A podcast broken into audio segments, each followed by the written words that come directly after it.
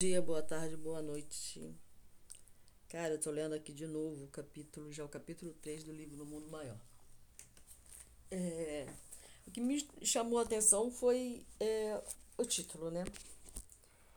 É, nós lemos aqui a preleção de Eusébio, que é o apóstolo, que está trabalhando aqui na Crosta, numa casa é, de candidatos a apostolado em que ele trabalha com os, as pessoas que estão encarnadas, mas que estão desdobradas, né? ou seja, depois do sono elas se dirigem a este local, ao qual elas já estão afiliadas, e ali elas recebem uma instrução desse apóstolo Eusébio e sua equipe, sendo que tem também irmãos é, que já estão do outro lado, que também visitam esta casa para aprender como André, por exemplo, que está ali, né, e, e outros. Tá? Mas a maior parte é de seres encarnados desdobrados no período de sono. Tá? E Eusébio faz uma, uma preleção ou um discurso explicando que eles provavelmente não vão lembrar quando tiverem vigília, né, quando acordarem, vão ter uma lembrança íntima e aos poucos aquelas palavras vão entrando no coração e eles vão intuitivamente fazendo, mudando o seu modo de ver, sem perceber, sem lembrar que eles estão recebendo instruções, né? Porque não dá para um ser humano viver nos dois mundos de maneira consciente e é, é ter consciência da vivência nos dois mundos. Tá bom? E aí, é, Eusébio fez essa, essa esse discurso né, é, de abertura, tá bom? E o próximo capítulo, é, o título é A Casa Mental. Eu, fiquei, eu gosto muito quando fala coisas de mente, sabe? ah, amo. Então eu vou ler agora este capítulo. Capítulo 3 do, do livro No Mundo Maior, Coleção A Vida no Mundo Espiritual, livro 5. A Casa Mental. Vamos à leitura então. Retomando a companhia de Calderaro, na Manhã Luminosa, então agora o mentor, o guia, o instrutor que está acompanhando, que André está acompanhando, chama-se Calderaro. O anterior, no livro anterior, era o Jerônimo, e assim vai. Cada, cada livro tem um mentor, um orientador, alguém que carrega André Luiz no trabalho. E é, o Eusébio falou para o Calderaro, né? Que ele falou, só respondo-nos, providências diversas tomar, recomendou-nos recomendou-nos puséssemos em contato com o grupo socorrista, a que o assistente prestava ativa colaboração. Logo após a retirar-se, ladeado pelos assessores que lhes, lhe compunha comitiva, o novo mentor confortou-me, bondoso, ser feliz, dirigindo a Calderaro, expressivo olhar, acrescentou, dado o ensejo, conduze-o, né, conduz o André ao serviço de assistência às cavernas. Isso. Aí, me, aí André falou que ele ficou curioso e eu também. Então, agora vamos ler aí o capítulo 3, vamos ver o que, que tem a ver com esse trabalho nas cavernas. Ok? É, retomando a companhia de Calderaro na manhã luminosa, absorvia meu propósito de enriquecer noções pertinentes a manifestações da vida próxima à esfera física. Admitido a colônia espiritual que me recebera com extremado carinho, conhecia de perto alguns instrutores e fiéis operários do bem. Inquestionavelmente, vivíamos todos em intenso trabalho, com escassas horas reservadas a excursões de entretenimento. Demais, fruíamos ambiente de felicidade e alegria, a favorecer-nos a marcha evolutiva. Nossos templos constituíam por si sós abençoados núcleos de conforto e de revigoramento. Nas associações culturais e artísticas encontrávamos a continuidade da existência terrestre, enriquecida, porém, de múltiplos elementos educativos. O campo social regurgitava de oportunidades maravilhosas para a aquisição de inestimáveis afeições. Os lares em que situávamos o serviço diuturno erguiam-se entre jardins encantadores, quais ninhos tépidos e venturosos em frondas perfumadas e tranquilas. Não nos faltavam determinações e deveres, ordem e disciplina. Entretanto, a serenidade era nosso clima e a paz nossa dádiva de cada dia. Arremessara-nos a morte, a atmosfera estranha, a luta física. A primeira sensação fora o choque. Então, arremessaram-nos para a morte, a uma atmosfera estranha, a luta que nós estávamos acostumados né, no, no físico, no dia a dia. A primeira sensação é de choque. Empolgaram-nos o imprevisto. Continuávamos vivendo apenas sem a máquina fisiológica. Mas as novas condições de existência não significam subtração de oportunidade de evoluir. Os motivos de competição benéfica, as possibilidades de crescimento espiritual têm lucrado infinitamente. Podemos recorrer aos poderes superiores, entreter relações edificantes, tecer esperanças e sonhos de amor, projetar experiências mais elevadas no setor reeducacionista, aprimorarmos no trabalho e no estudo e dilatarmos a capacidade de servir. Em suma, a passagem pelo sepulcro conduz, condu, nos conduz a uma vida melhor. Mas e os milhões que transpunham o estreito limiar da morte, permanecendo apegado à crosta da terra. Eis um problema sério, né?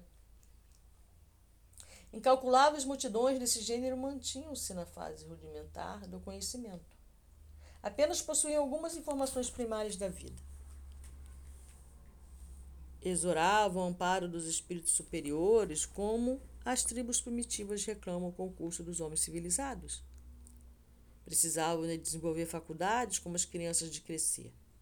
Não permaneciam chumbadas à esfera carnal por maldade, senão que se demoravam hesitantes no chão terreno, como os pequeninos descendentes dos homens se conchegam no seio, ao seio materno, guardavam da existência apenas a lembrança do campo sensitivo, reclamando a reencarnação quase imediata, quando lhes não era possível a matrícula em nossos educandários de serviço e aprendizado iniciais.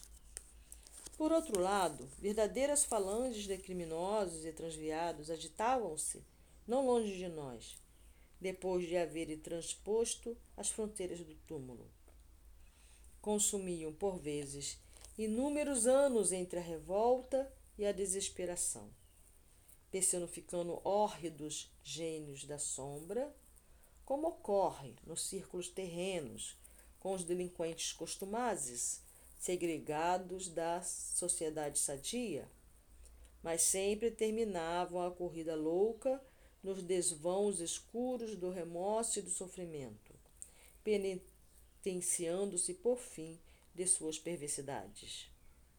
O arrependimento é, porém, caminho para a regeneração. Isso aqui de, e nunca passaporte direto para o céu. Razão pela qual esses infelizes formavam quadros vivos de padecimento e de horror. Deu para entender aí? Por acreditar que arrependimento era passaporte direto para o céu. Principalmente aqueles que confessam né, no leito da morte os crimes cometidos, achando que estão, entre aspas, arrependidos. É porque na hora do momento, no momento da morte, geralmente as pessoas fazem uma auto recordação dos atos passados e de repente eles percebem que, nossa, eu fiz isso aqui que não foi legal. Aí eles acham, né, mentem para si mesmos achando que estão arrependidos, confessam esse arrependimento e acham que já ganharam o céu. E quando eles fazem a passagem, eles veem que não é nada disso, que não adiantou nada dar o dízimo, que não adiantou nada dar toda a sua fortuna para, para pagar o seu lugar no céu. Que não está garantido para ninguém. Tá bom? Aí, razão pelo qual esses infelizes formavam quadros vivos de padecimento e de horror. Em várias experiências, via-os conturbados e aflitos, assumindo formas desagradáveis ao olhar. Nos casos de obsessão, convertiam-se em recíprocos algozes, ou então em verdugos frios das vítimas encarnadas. No caso de obsessão, convertiam-se em recíproco algozes, ou seja, a, o ser que obsidia um ser encarnado, esse encarnado também obsidia o ser desencarnado, tá bom? Ou então em verdugos frios das vítimas encarnadas, conderrantes ou circunscritos aos vales de punição, aterravam sempre pelos espetáculos de dor e de misérias sem limites. No entanto, era forçoso, forçoso convir eles, os desventurados, e nós outros, que continuávamos trabalhando em ritmo normal, atravessáramos portas idênticas, né? tanto o mal quanto o bom, quanto o que deseja o mal, quanto o que está tentando melhorar-se. Todos vão passar pela mesma porta. Talvez em muitos casos houvéssemos abandonado o invólucro material sob o assédio de doenças análogas. O que é doença análoga? Equivalente, idêntica, semelhante. Ah, tá. Né? É, houvéssemos abandonado o invólucro material sob o assédio de doenças análogas do mesma pessoa que foi tão má. Isto considerando e por desejar conhecer a divina lei que não concede paraísos de favor, nem estabelece infernos eternais, ou seja, infernos eternos, confrangia-me ao contemplar as imensas fileiras de infortunados. Efetivamente, se identificara numerosos deles em câmaras retificadoras, por intermédio de múltiplas instituições de beneficência, como o nosso lar, lar de Fabiano que a gente viu aí, existe muitas, é, Hospital Esperança, é, Casa de Bezerra de Menezes, existem muitas, muitas, muitas instituições beneficentes que estão aí no planeta, no plano astral. Todavia, essa, esses situados na zona de amparo fraterno apresentavam a seu favor sintomas de melhora quanto ao reconhecimento das próprias falhas. Olha, sintomas de. Eu acabei de ler Reforma Íntima Sem Martírio, falando sobre isso mesmo, né? reconhecimento das próprias falhas, ou aos créditos espirituais que gozavam mercê de certas forças intercessoras. Certas forças intercessoras. Os infelizes a que aludimos provinham, porém, de outras origens. Né? Esses infelizes ao qual eles vão agora, estão entrando em contato, estão fazendo alusão, tá? provinham, porém, de outras origens. Eram os ignorantes, os revoltados,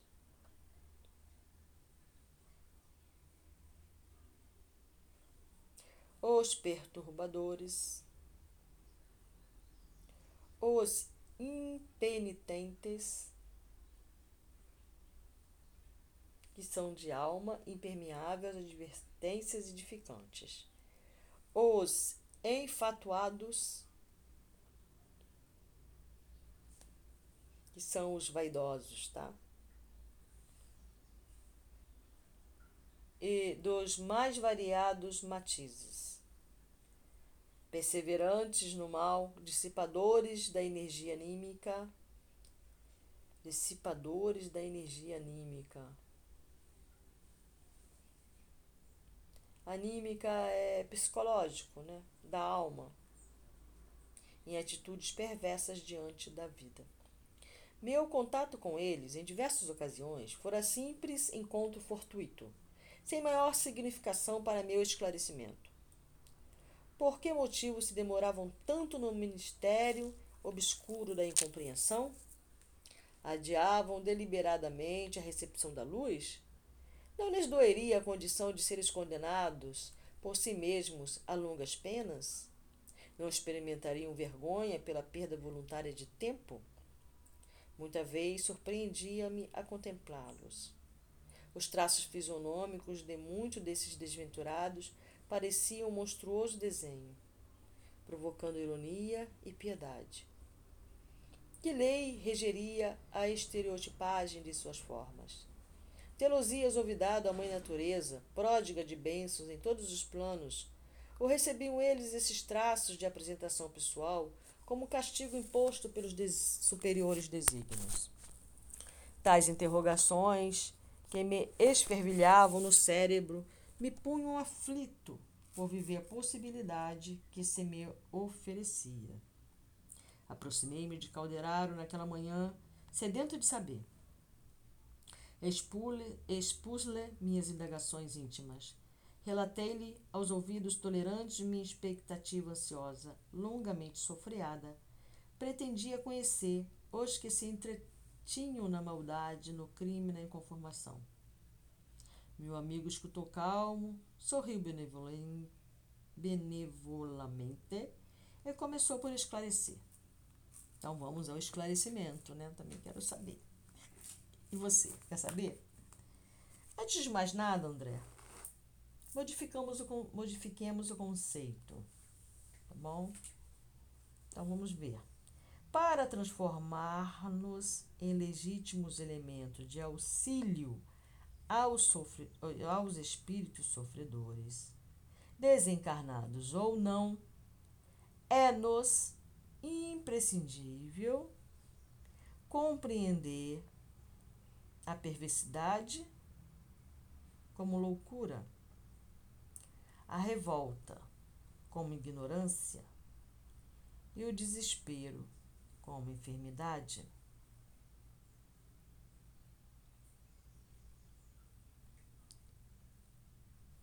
Ante a minha perplexidade, acrescentou fraternal. Entendeste? Essas definições, em verdade, não são minhas. Aprendemos-las do Cristo em seu trato divino com a nossa posição de inferioridade na crosta terrestre. Julguei que o instrutor se estendesse em longa exposição verbalista relativa ao assunto, trazendo referências preciosas e comentando experiências pessoais. Nada disso. Caldeiraro informou-me simplesmente. A cegueira do espírito é fruto da espessa ignorância em manifestações primárias ou da obnubilação da razão nos estados de aviltamento do ser.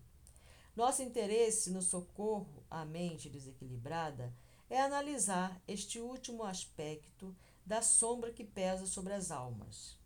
Assim sendo, faça mister saberes alguma coisa da loucura no âmbito da civilização. Para isso, convém estudarmos mais detidamente o cérebro do homem encarnado e do homem desencarnado em posição desarmônica, por situarmos aí o órgão de manifestação da atividade espiritual. Desejaria continuar ouvindo nas explicações claras e convincentes a lhe fluírem dos lábios, mas Calderaro silenciou para afirmar passados alguns instantes. Não dispõe de muito tempo para discretear de matéria estranha aos meus serviços. Dispersar, imagino, né? Discursar, discorrer de matéria estranha aos meus serviços. Todavia, lidaremos juntos, convictos de que, trabalhando nas boas obras, aprenderemos sempre a ciência da elevação. Sorriu fraternal e rematou. O verbo gasto em serviços do bem é cimento divino para realizações imorredoras. Conversaremos, pois, servindo aos nossos semelhantes de modo substancial, e nosso lucro será crescente. Calei-me edificado. Daí a minutos, acompanhando-o, penetrei vasto hospital, detendo-nos diante do leito de certo enfermo, que o assistente deveria socorrer. Me acalderaram. Abatido e pálido, mantinha-se ele unido à deplorável entidade de nosso plano. Em míseras condições de inferioridade e de sofrimento. O doente, embora quase imóvel, acusava forte tensão de nervos, sem perceber, com os olhos físicos, a presença do companheiro de, de sinistro aspecto. Deu para entender aí, né? Eles foram socorrer, né, dar assistência a um, uma pessoa enferma no mundo vigente, né, em que nós vivemos.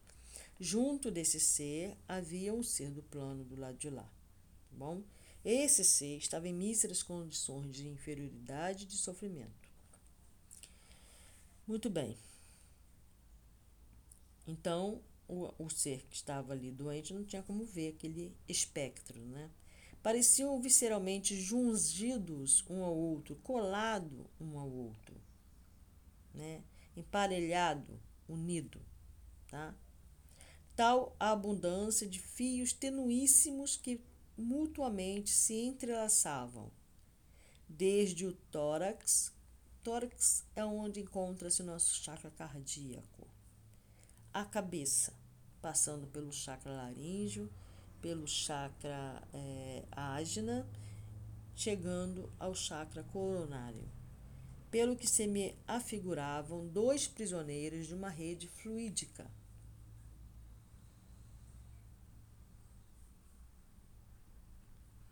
Pensamentos de um deles, com certeza, viveriam no cérebro do outro.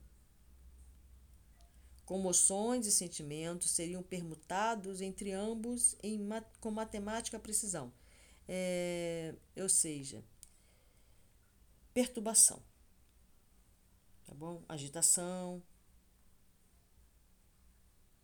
Esses sentimentos seriam permutados, seriam. É, você já viu permutação matemática, né? Trocar uma coisa por outra. Transferir, tá? Partilhar seria o termo mais exato, entre ambos, com matemática precisão. Espiritualmente estariam de contínuo, perfeitamente identificados entre si. Observava-lhes admirado o fluxo de comuns vibrações mentais. Dispunha-me a comentar o fenômeno. Quando Calderaro, percebendo-me a intenção, se adiantou, recomendando. Examine o cérebro de nosso irmão encarnado. Concentrei-me na contemplação do delicado aparelho, centralizando toda a minha capacidade visual, de modo a analisá-lo interiormente. O envoltório craniano, ante meus poderes visuais intensificados, não apresentava resistência. Como reparara de outras vezes, ali estava o complicado departamento da produção mental. Semelhando-se ao laboratório dos mais complexos e menos acessíveis. As circunvoluções separadas entre si, reunidas em lóbulos. Lóbulos. É, tem o lóbulo lóbulos. Ah, peraí, gente. Pequeno lobo, né? Divisão profunda e geralmente arredondada dos órgãos foliáceos ou florais. É, não existe só o lóbulo frontal da cabeça. Peraí, deixa eu ver aqui. Não estou conseguindo acessar aqui o negócio, mas eu vou acessar. Eu sou teimosa. Nessas horas é bom ser teimoso.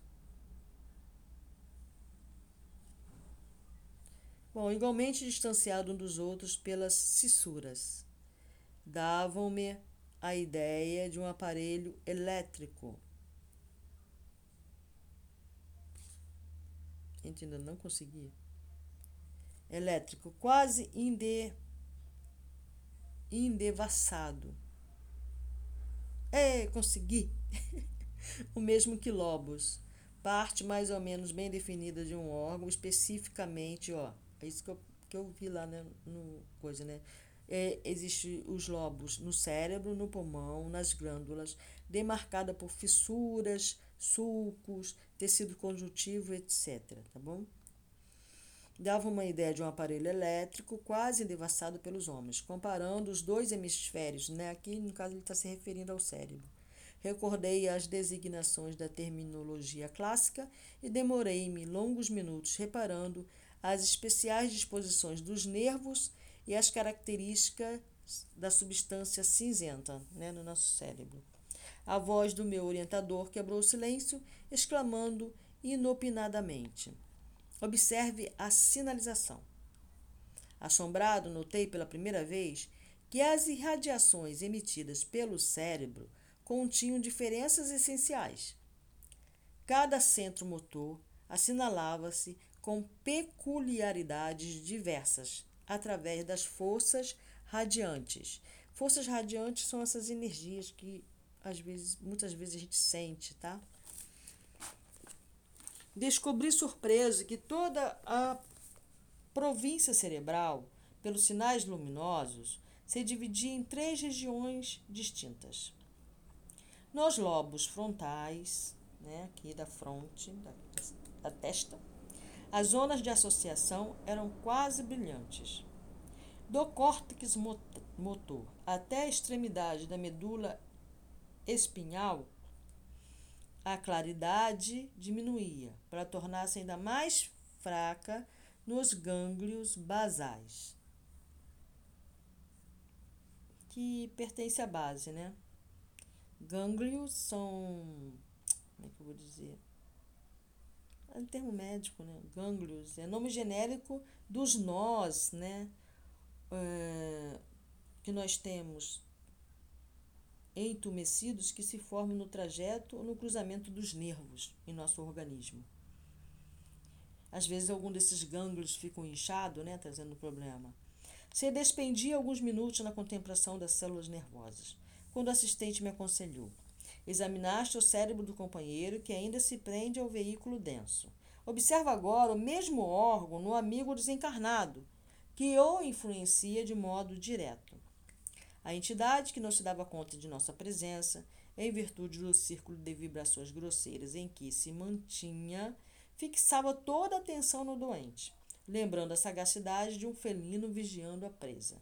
Lembrando que nem o fato de uma pessoa estar em outro estado, estar no campo astral, que ela vai ver os seres mais é, é, iluminados que chegam perto dela. Vai depender do próprio grau de iluminação da, da, do ser, tá bom? Observei-lhe estranha ferida na região torácica, na altura do tórax, na, na altura da região cardíaca. E dispunha-me a investigar-lhe a causa, sondando os pulmões, quando Calderaro me corrigiu sem afetação. Trataremos da chaga no trabalho de assistência. Concentra as possibilidades da visão no cérebro. Decorrido alguns momentos, concluí que, a parte da configuração das peças e o ritmo vibratório tinha sobre os olhos dois cérebros quase idênticos. Diferia o campo mental do desencarnado, revelando alguma superioridade no terreno da substância, que no corpo perispiritual era mais leve e menos obscura. Tive a impressão de que se levássemos por se lavássemos, desculpa, se lavássemos por dentro o cérebro do amigo estirado no leito, escoimando-o de certos corpúsculos mais pesados, seria ele quase igual em essência ao da entidade que eu mantinha sob exame.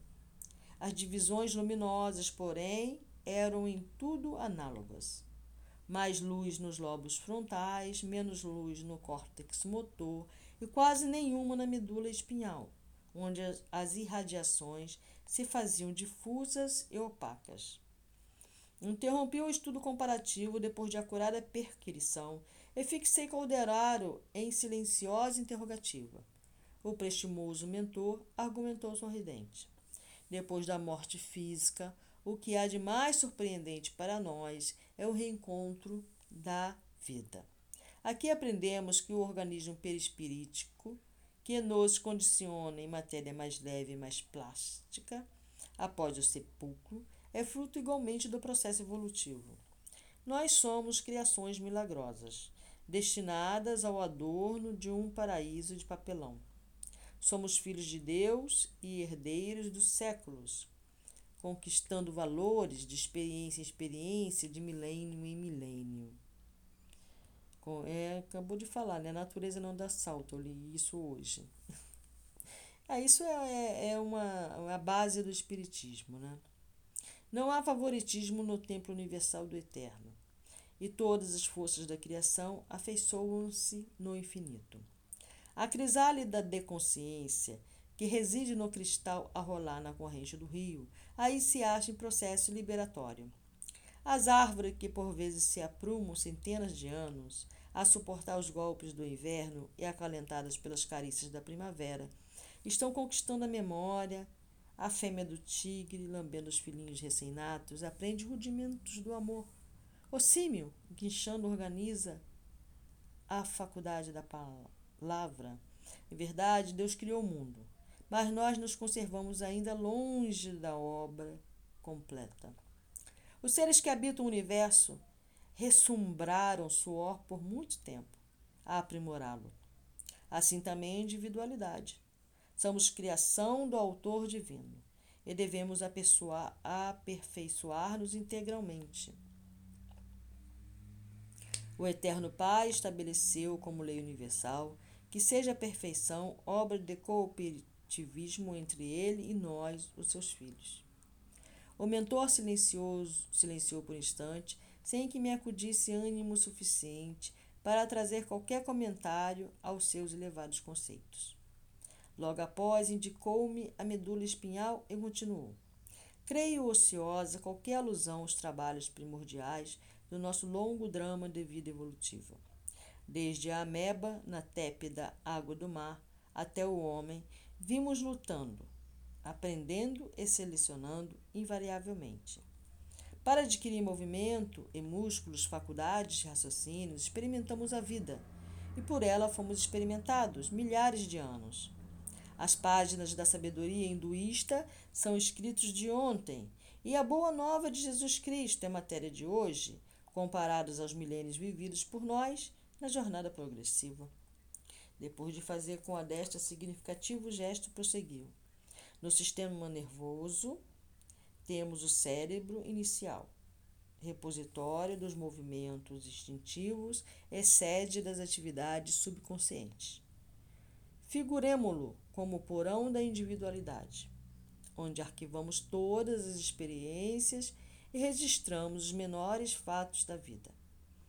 Na região do córtex motor, zona intermediária entre os lobos frontais e os nervos, temos o cérebro desenvolvido, consubstanciando as energias motoras de que se serve a nossa mente para as manifestações imprescindíveis no atual momento evolutivo do nosso modo de ser. Nos planos dos lobos frontais, silenciosos ainda para a investigação científica do mundo, jazem materiais de ordem sublime, que conquistaremos gradualmente no esforço de ascensão, representando a parte mais nobre de nosso organismo divino em evolução.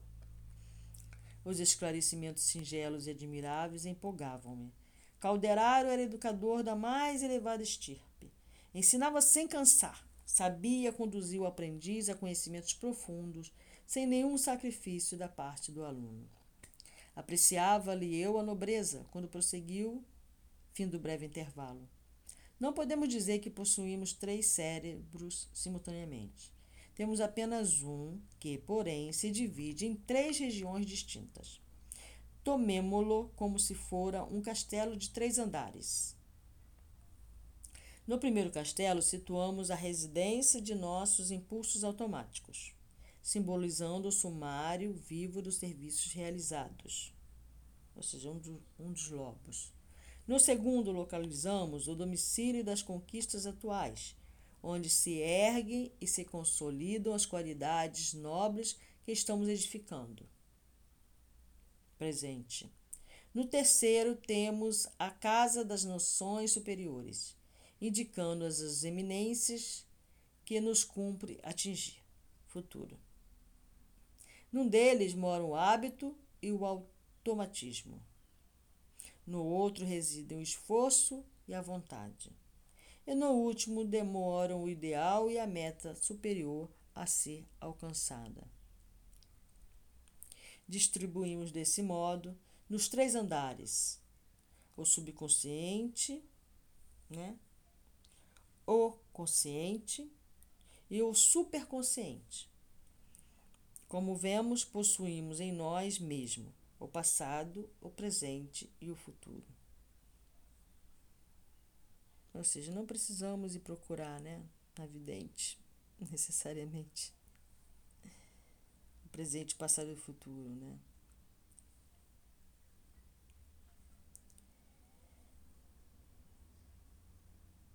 Ah, Jesus. Verificando-se pausa mais longa, dei curso a ponderações íntimas, segundo o antigo veso de inquirir. Segundo, segundo antigo hábito, costume, tá? Veso.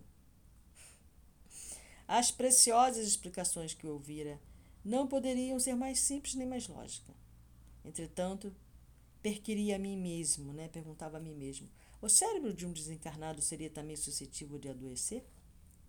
Sabia eu que a substância cinzenta no mundo carnal podia ser acometida pelos tumores, pelo amolecimento, pela hemorragia. Mas na esfera nova, a que a morte me conduzira, que fenômenos mórbidos assediariam a mente? Calderara registrou umas indagações, ou seja, faz a leitura mental, né? esclareceu. Não discutiremos aqui as moléstias físicas propriamente ditas. Quem acompanha, como nós, desde muito tempo, o ministério dos psiquiatras verdadeiramente consagrados ao bem do próximo, conhece a saciedade que todos os títulos de gratidão humana permanecem inexpressivos ante o apostolado de um Paul Broca, que identificou a enfermidade do centro da palavra, ou de um Wagner, que se dedicou à cura da paralisia em perseguição ao espiroqueta da sífilis, até encontrá-lo no recesso da matéria cinzenta, perturbando as ondas motoras. Diante de fenômenos como estes, é compreensível a quebra da harmonia cerebral em consequência de compulsoriamente se arredarem das aglutinações celulares no, do campo fisiológico os princípios do corpo perispiritual. Essas aglutinações ficam então desordenadas em sua estrutura e atividades normais, qual acontece ao violino incapacitado para a execução perfeita de um trecho melódico, por trazer uma ou duas cordas desafinadas. Não devemos nem podemos ignorar as leis que regem os domínios da forma. Daí a impossibilidade de querermos psicologia equilibrada sem fisiologia harmoniosa na esfera da ciência humana, isso é caso pacífico. Isso é caso favorável, né? É um, é um, é um caso conflituoso, na realidade.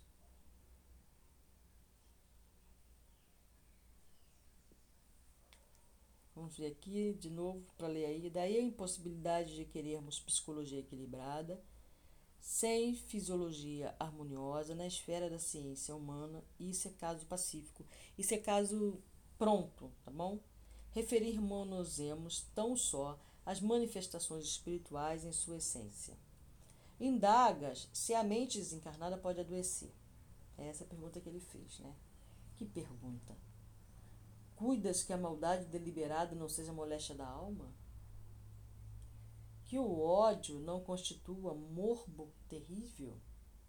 Supões, porventura, não haja vermes mentais da tristeza e da inconformação?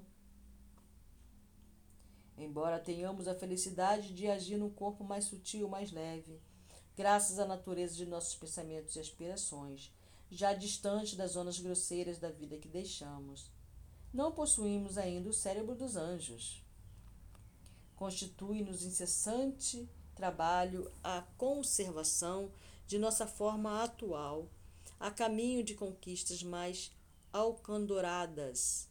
Não podemos descansar nos processos iluminativos. Cumpre-nos purificar sempre, selecionar pendores e joeirar concepções, de modo a não interromper a marcha. Milhões vivem aqui, na posição em que nos achamos mas outros milhões permanecem nas carne ou em nossas linhas mais baixas de evolução, sob o guante de atroz demência. É para esses que devemos cogitar da patologia do espírito, socorrendo os mais infelizes, e interferindo fraternal e indiretamente na solução de problemas escabrosos em cujos fios negros se enredam. São duendes em desespero vítimas de si mesmo em terrível colheita de espinhos e desilusões. O corpo perispiritual humano, vaso de nossas manifestações, é por ora a nossa mais alta conquista na terra, no capítulo das formas. Para as almas esclarecidas, já iluminadas de redentora luz, representa ele uma ponte para o campo superior da vida eterna, ainda não atingido por nós mesmos. Para os espíritos vulgares, é a restrição indispensável e justa. Para as consciências culpadas, é cadeia intraduzível. Cadeia, cadeia no sentido de cadeia, de prisão. Pois, além do mais, registra os erros cometidos, guardando-os com todas as particularidades vivas dos negros momentos da queda. O gênero de vida de cada um, no invólucro carnal, determina a densidade do organismo perispirítico após a perda do corpo denso. Ora, o cérebro é o instrumento que traduz a mente, manancial de nossos pensamentos. Por meio dele, pois, unimos-nos à luz ou à treva, ao bem ou ao mal. Percebendo a atenção com que ele seguia os preciosos esclarecimentos, Calderaro sorriu significativamente e perguntou: Compreendeste? Indicando os dois, sofredor, dois sofredores ao nosso lado, prosseguiu: Examinemos aqui dois enfermos, um na carne, outro fora dela. Ambos trazem o cérebro intoxicado, sintonizando-se absolutamente um com o outro. Espiritualmente, rolaram do terceiro andar, que é o do supraconsciente, né? onde situamos as concepções superiores, entregando seu relaxamento da vontade, deixaram de acolher-se no segundo andar, sede do esforço próprio, perdendo valiosa oportunidade de reerguer-se. Caíram, então, na esfera dos impulsos instintivos, onde se arquivam todas as experiências da animalidade anterior. Ambos detestam a vida, odeiam-se reciprocamente, desesperam-se, asilam ideias de tormento, de aflição, de vingança. Em suma, estão loucos. Embora o mundo lhes não vislumbre o supremo desequilíbrio que se verifica no íntimo da organização perispiritual. Dispunha-me a desfiar longa lista de perguntas alusivas às duas abordagens em foco, mas o interlocutor iniciou o serviço de assistência direta e, impondo a destra no lobo frontal esquerdo do ente encarnado, falou-me afável. Cala, meu amigo, tuas ansiosas indagações. Acalma-te. No transcurso de nossos trabalhos, explicar-te-ei quanto estiver ao alcance de meus é, conhecimentos. Tem aí uma, um, um, um ai, eu pulei um, um, um rodapé. Deixa eu ver qual é esse. Rodapé. Aglutinações. Tá? Aglutinações, que são designação comum às bactérias do gênero Espiroqueta, da família das espiroquetáceas, formada por bastonetes flexíveis e espiralados, encontrados tanto na água doce como salgada. Então, o próximo capítulo é Estudando o Cérebro. Nossa, eu vou ficar doida com, esse, com esse livro. Muito bom, né? Então, eu vou terminar a leitura por aqui. Já tenho que começar meu dia de trabalho, graças a Deus, né? Então, vamos a ele. Louvado seja Deus, para sempre seja louvado.